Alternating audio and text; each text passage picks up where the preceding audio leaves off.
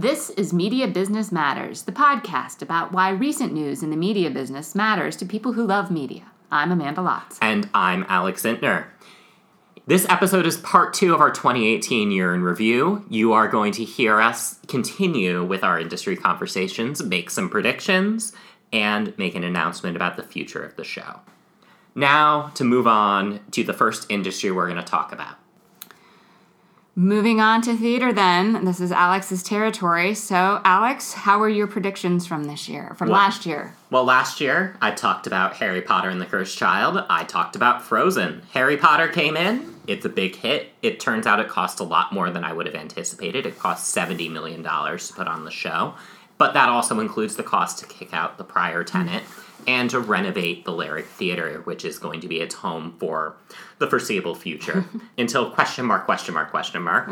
Frozen also came in this year, but quite frankly, the reviews were a bit more tepid for it. It did get a Best Musical nomination at the Tony Awards, but that might be more of a sign of the state of the original musical than anything else.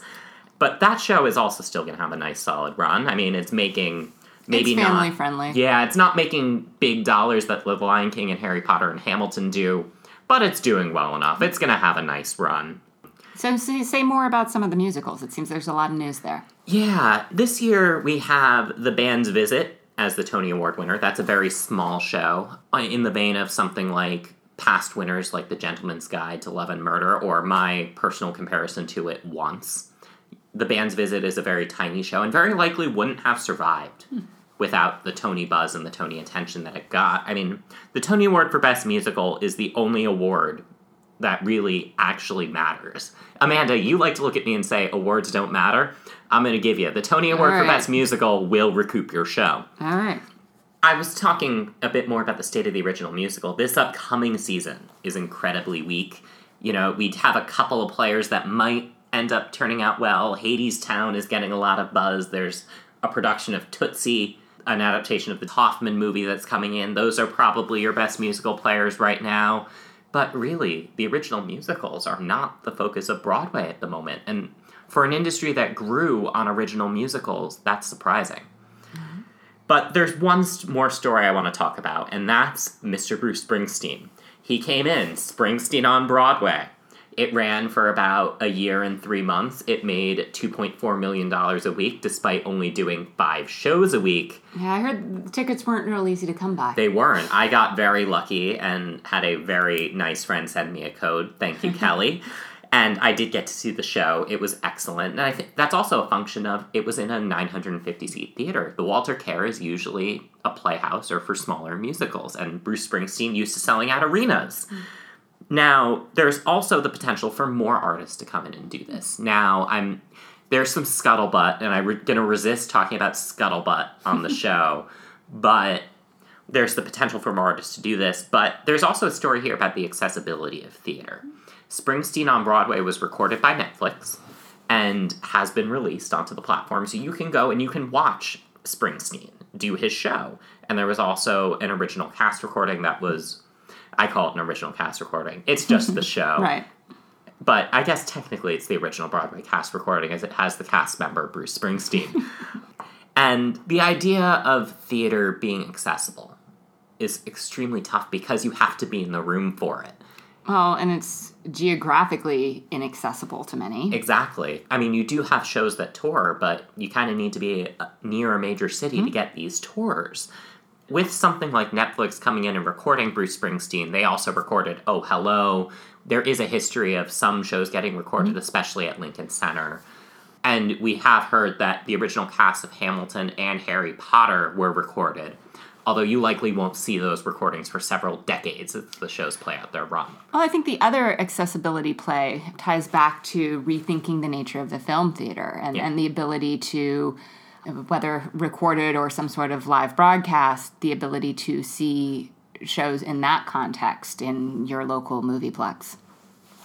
There's also one story I want to mention that's worth keeping an eye on. It's consolidation in the long tail of theater. Now, there are companies that own licensing rights to musicals. So when your local community theater is doing Seussical or your local high school is doing Beauty and the Beast, they're licensing it from an entity. Music Theater International is one of the major entities. They handle a lot of the big musicals.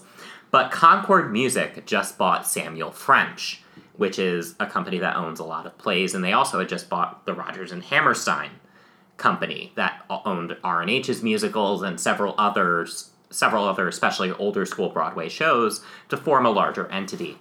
Consolidation in an industry is always something I want to keep an eye on. Why it matters isn't really clear right now, but I Sure. that's a story to keep an eye on in 2019. Shifting gears then to music, we, we undoubtedly have missed many stories here because we don't have a lot on the rundown. I think one of the bigger stories of the year was certainly uh, Spotify's IPO. The follow on question is what will that mean?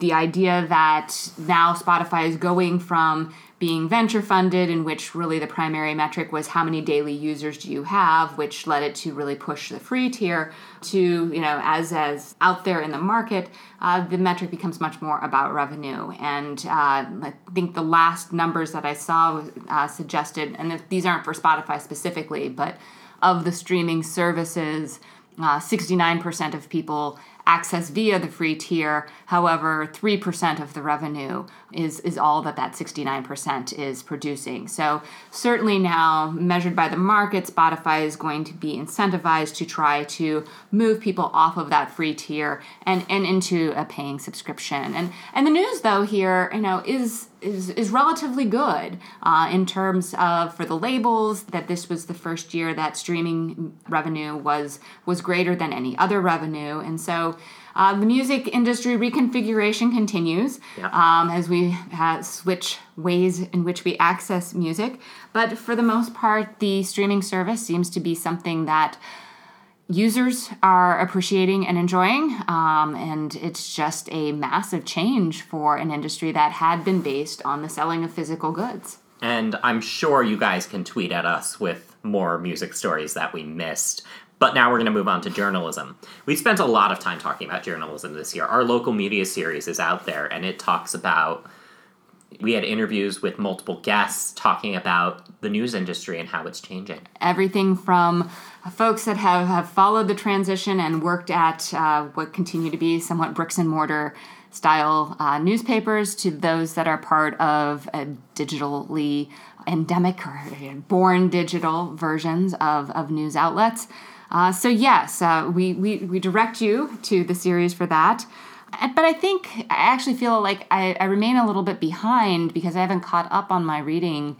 But it seems like there ha- this year has been one in which there have been a flurry of stories about out of the box creative revenue models in which there's been this i guess i describe it as a shift from thinking about how do we change newspapers to how do we reinvent the information business um, and recognizing that that's going to look different whether you are a big company like the new york times with a long established record and uh, an opportunity for a global audience or if, if you are something that is more local um, these particular outlets for investigative journalism um, doing well. So I, I remain a little, a little optimistic. Um, I do too. I think I think I'm much more optimistic post series than I, I, I was pre-series. I think that was our, our takeaway lesson there. And so I guess that's a good way to be at the end of the year because the other piece, you know, journalism is constantly in the news in this discussion that's not necessarily the terrain of media business matters, but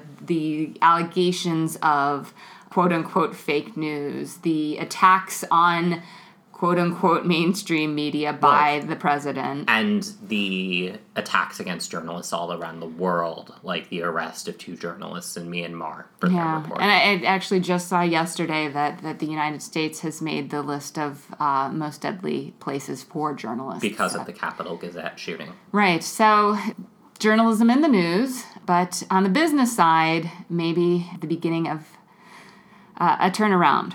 And on the tech side, we wanted to bring up the scandals that are engulfing Facebook, including the day we record this, another story about them selling your private messages. I hadn't even seen that yet. No, so the opposite of where we started the the rundown with everything that was news last year is still news this year. I mean, I have been stunned by the quick turnaround in attitude toward uh, these companies. Um, certainly, there have been many academics and uh, industry analysts who have been warning of all of this uh, for quite some time, and all of it falling on mostly deaf ears to uh, where we are now, which is um, really severe distrust of these organizations, time using Facebook down. Uh, we've seen the in some cases, the CEOs, but mostly um, other executives, uh, testifying before Congress. Uh, so there, there's no escaping the fact that there there's no returning to business as it was for these companies. Um, like winter is coming, regulation is coming. Yeah. And I, I think the, the thought that I've had mostly of this moment is is the the historical view that is not at all surprising that I take. But Are it, you an academic, Amanda? It's, yeah, go figure. We've learned it all before. But this moment feels a lot to me, I think, like what the quiz show scandals probably felt like. And for those of you who haven't had the history of television, uh, the quiz show scandals took place in, in the late 50s, early 1960s, and these were what we would call today game shows. They were amazingly popular on television. This was early in the life of television. Uh, and the scandals involved the fact that, um, lo and behold, the networks were rigging the games in order to make them more dramatic and to draw more attention to them. And the outcome of that was that uh, faith in television changed severely. Uh, also, there were congressional hearings.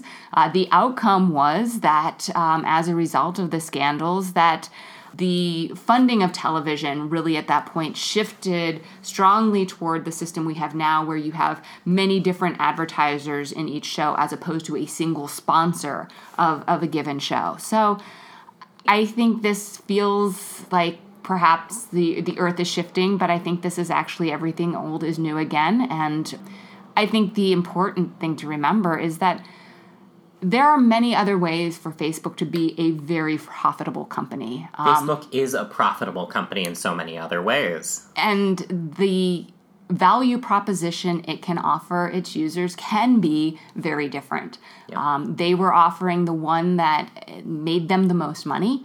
Um, and and this is kind of how commercial industries work. But I, I think we've seen that there have been significant consequences, arguably for democracy, in terms of letting this company operate the way that it has.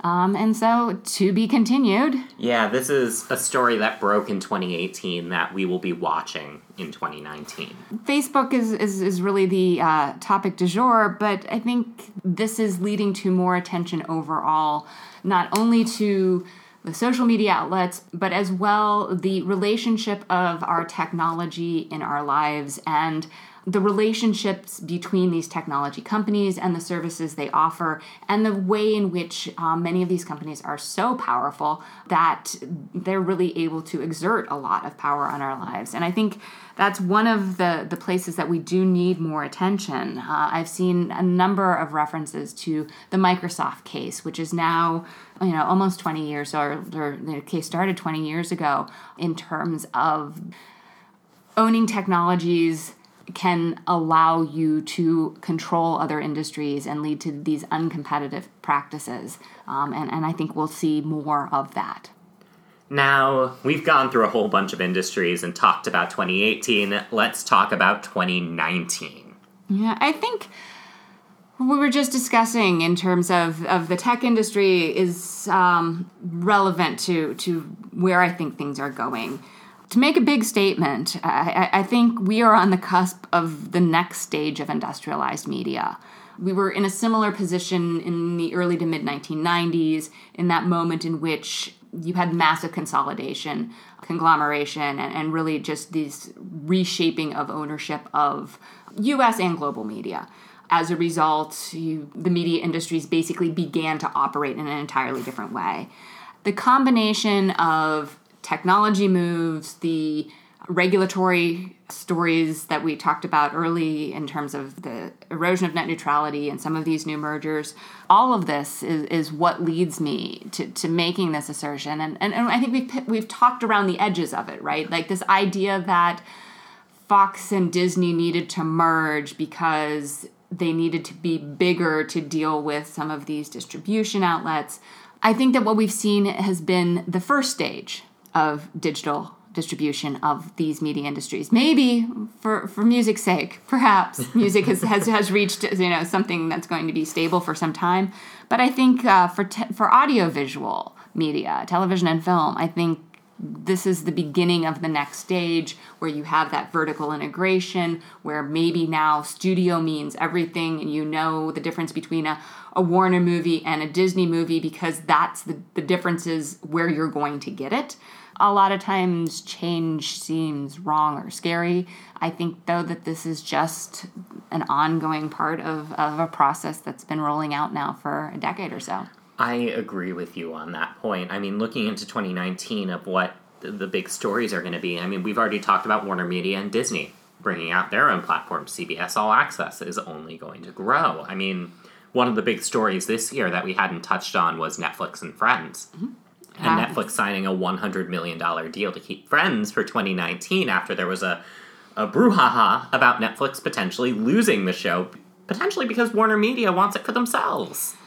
Yes, um, but and I think the degree to which there's been this assumption that um, losing these licensed properties is going to, you know, be devastating for Netflix, I think is pretty overblown. I think the service saw 2018 coming probably a decade ago, and the recognition that as soon as if they were successful, that it would be more and more difficult to license content. And and so that that you know explains the attention to originals and building up that library and the, and fact, the amount of money they're spending for the amount of things they're doing. And the deals that they're writing right? So that the shows that netflix is making it's not just about a us audience. It's about making shows in the us for Europeans. It's about making shows in Germany for people in Latin America. It's it's it's just a whole different thing. And the fact that those shows aren't constructed to be sold again and again and again in the way that has been the norm for the the global television industry. So it's it's it's just going to be a next stage. Yeah, and I mean, we can't really sit here and say how it's going to unfold, only that it's going to yeah. unfold. Yeah. No, I think um, you know instead of the year view, let's say the the five year view, and maybe it's the ten year view, but I think five years from now we'll draw the lines of the television industry a bit differently than we do now in terms of broadcast, cable, and streaming services. I think we'll begin to see different kinds of programming aligning more there's been mostly skepticism about the future of broadcast. I think, in some ways, uh, maybe the bigger question is, is, what is the distinction of cable and how does it uh, define itself in this environment in which streaming services become the go to place for scripted series and broadcast becomes the place for events, ad supported, live viewing? Uh, I think that's really, I think, the bigger question. So there are some stories that we feel like we haven't talked about enough here on the show and aren't being talked about enough in general in the news. So yeah. what what are those stories? I think one of the media business related stories, or maybe it's it's somewhat on the edge of us, I'll admit, um, is is really the story of cable news. Um, and there's so much attention to Facebook, given some of the scandals and concerns of Russian hacking, as being, and social media generally being responsible for this sense of polarization. Um, but I really think a much closer look at cable news um, needs to, to be levied. And, and from a business side, CNN, uh, Fox News, they're, they're making incredible amounts of money in this current environment of divisiveness and controversy. And I actually suspect that you know, if there are a way to isolate effects, I think the stoking of anger and the creation of hysteria and the spreading of propaganda um, is being far more effectively done through those companies in, in this way that you know again this i think there's a sense that people think that these are sources of news where really they're sources of outrage and uh, propaganda spread. Well fox news especially is turned into essentially the propaganda arm of the administration currently in the white house. And when it comes to cable news in general i mean there are issues with CNN style of journalism and CNN panels. No, I mean, I, am gonna, I'm gonna, I'm gonna deny the word. I don't think you can use the word journalism. I, I and, and again, it all comes back to how do you make money? getting eyeballs through outrage is a way to do it. I'm not going to say it's a good way because it makes you money, but I don't like it. Ah, no, I, I'm with you there. So I think we need to turn a much har- harsher eye on, on cable news uh, in this environment. I think the other story that is starting to get a little bit of attention, not necessarily mainstream, is, is this question about internet access. Uh, a new study out from Microsoft uh, found that 162.8 million people In the United in States. the United States do not use the internet at broadband that's, level speeds. That's shocking. That's shocking. It's actually all part of the the lack of service, the monopoly level service, the lack of options consumers have. But that's how fast the, the internet is made available to them, whether or not they're buying packages that say they're spending, you know, they're they're receiving much better speeds. Um, and importantly, uh, for 24.7 million Americans, those broadband level speeds just don't even exist. Um, and so as we talk about these new technologies, we spend all this time talking about portals. Um, if there's anything that you need high speed broadband for, it is video access. And so, but this ongoing question about what kind of speeds do we get? How is the internet made available? At what cost? And, and at what cost, sort of, do our policies have on, on our ability to build and maintain this infrastructure? So that sounds like a great place to wrap up our, our news year in review. Now we're going to talk about some personal things, and we also have an announcement about the show coming. But before that, what were some of your favorite things this year, Amanda? Oh, that was hard. I mm, just consumed far less media this year than than is typically the case. I think so. I will say that I failed at my uh, media resolution, which involved getting a subscription to The Economist and attempting to spend more time reading that than my Twitter feed to better inform myself. But the truth is, I got entirely overwhelmed, um, and every week um, could not possibly keep up um, with that subscription, although I appreciated it greatly. I just wish there was a digested version. But if I were going to pick my favorite TV show for the year, um, and I think it might be Mayans. That's a controversial opinion. I, well, I have come to the conclusion that I am a thing that I don't think anyone thought could exist, but I am a Kurt Sutter and Barbara Hall fangirl. Oh no. I know. Well, I got to pick my favorite. I'm not saying it's the best. I don't know that you can say what's the best anymore, but there's just something about the nature of the melodrama of a Kurt Sutter show that just works for me. How about you, Alex? So I want to name a couple of things here. I mean, there was so much great TV. The Americans final season was excellent and just ended on the most painful, bittersweet, but also beautiful note. Better Call Saul season four continued to be a great showcase for Rhea Seehorn and Bob Odenkirk. But I want to show highlight two things more specifically. Season two of Netflix's One Day at a Time was a beautiful, beautiful season of TV. That show is hilarious. That show is incredibly powerful. The season finale had me ugly crying. I'm not afraid to admit it. A series of progressive monologues that gets more and more emotional. It was beautiful TV that was almost theatrical in a way, given how it played off with the studio audience. I also want to highlight the first movie I saw in 2018, but also the best Paddington 2. I saw it as well. I agree. I mean, it's just such a sweet, funny, enjoyable film, and the staying power of that bear at the top of my 2018 movie list. Even Lady Gaga and A Star is Born and Bradley Cooper in that movie, which was also tailor made for me as a musical fan, falls number two to the sweet little bear. All right. I, I'm looking forward to uh, uh, Mary Poppins over the holiday. We'll see if uh, British popular culture from the 50s. 60s? Ish, yeah, around I don't that era. know. I don't know. Yeah. They're tracing back the origin of the uh, the original novels. I don't know. But anyway, uh, a time that was less cynical. Yes. Anyway. So now it's time for an announcement about the show. We haven't really teased this, but we've been talking about it for a bit.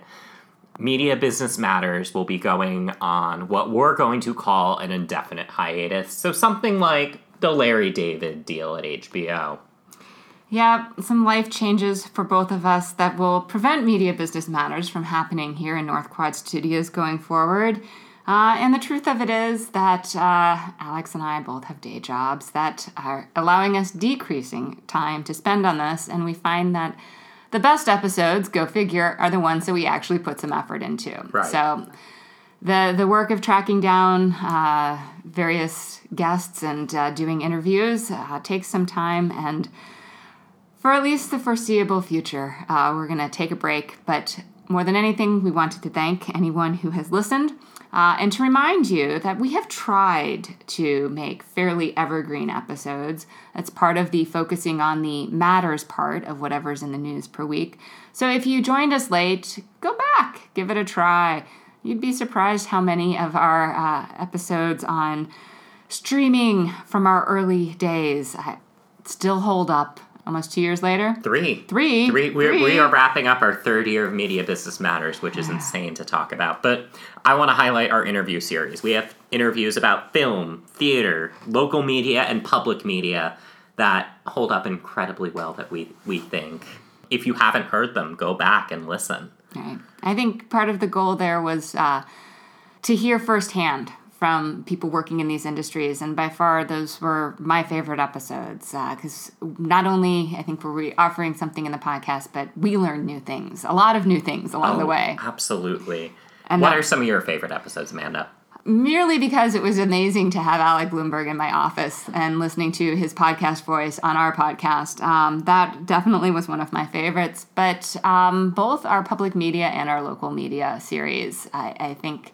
Thinking about how we started with these kind of crazy ideas, and then they snowballed, and then you had people in your office, uh, you know, Yeah. telling you things that you thought were just amazing. Um, Those were both really fun series to do. I want to highlight the theater series where I went and talked to a couple of people in not for profit theater. I found that to be really interesting, as well as when I went to Cinetopia and I talked to Ariel Wan of the of the festival and a few of the directors along the way and got to see a whole bunch of great movies. That was an episode that really will be memorable for me. But we also want to thank every single guest who came on the show. So if you're listening to this and you've been on the show, we really appreciate you taking the time to give your insight to us and our listeners. With a bittersweet note, that's it for this edition of Media Business Matters. If you want to learn more about the show, you can go to amandalotz.com and click on the podcast link at the top of the page. Our entire archive is also on Apple Podcasts and Google Podcasts. Amanda, where can we find you on Twitter? At Dr. TV Lotz, D R T V L O T Z. And you can find me at Alex Intner. That's Alex, I N T N E R. Now that I've said all that, you will be hearing from us rather soon. We're doing some interviews around local book selling here in Ann Arbor, and we'll be sharing those with you at some point soon. And then expect to hear from us when we have time and when we have something to say. But until the book interviews, thank you all for listening. Thank you. We'll be back soon.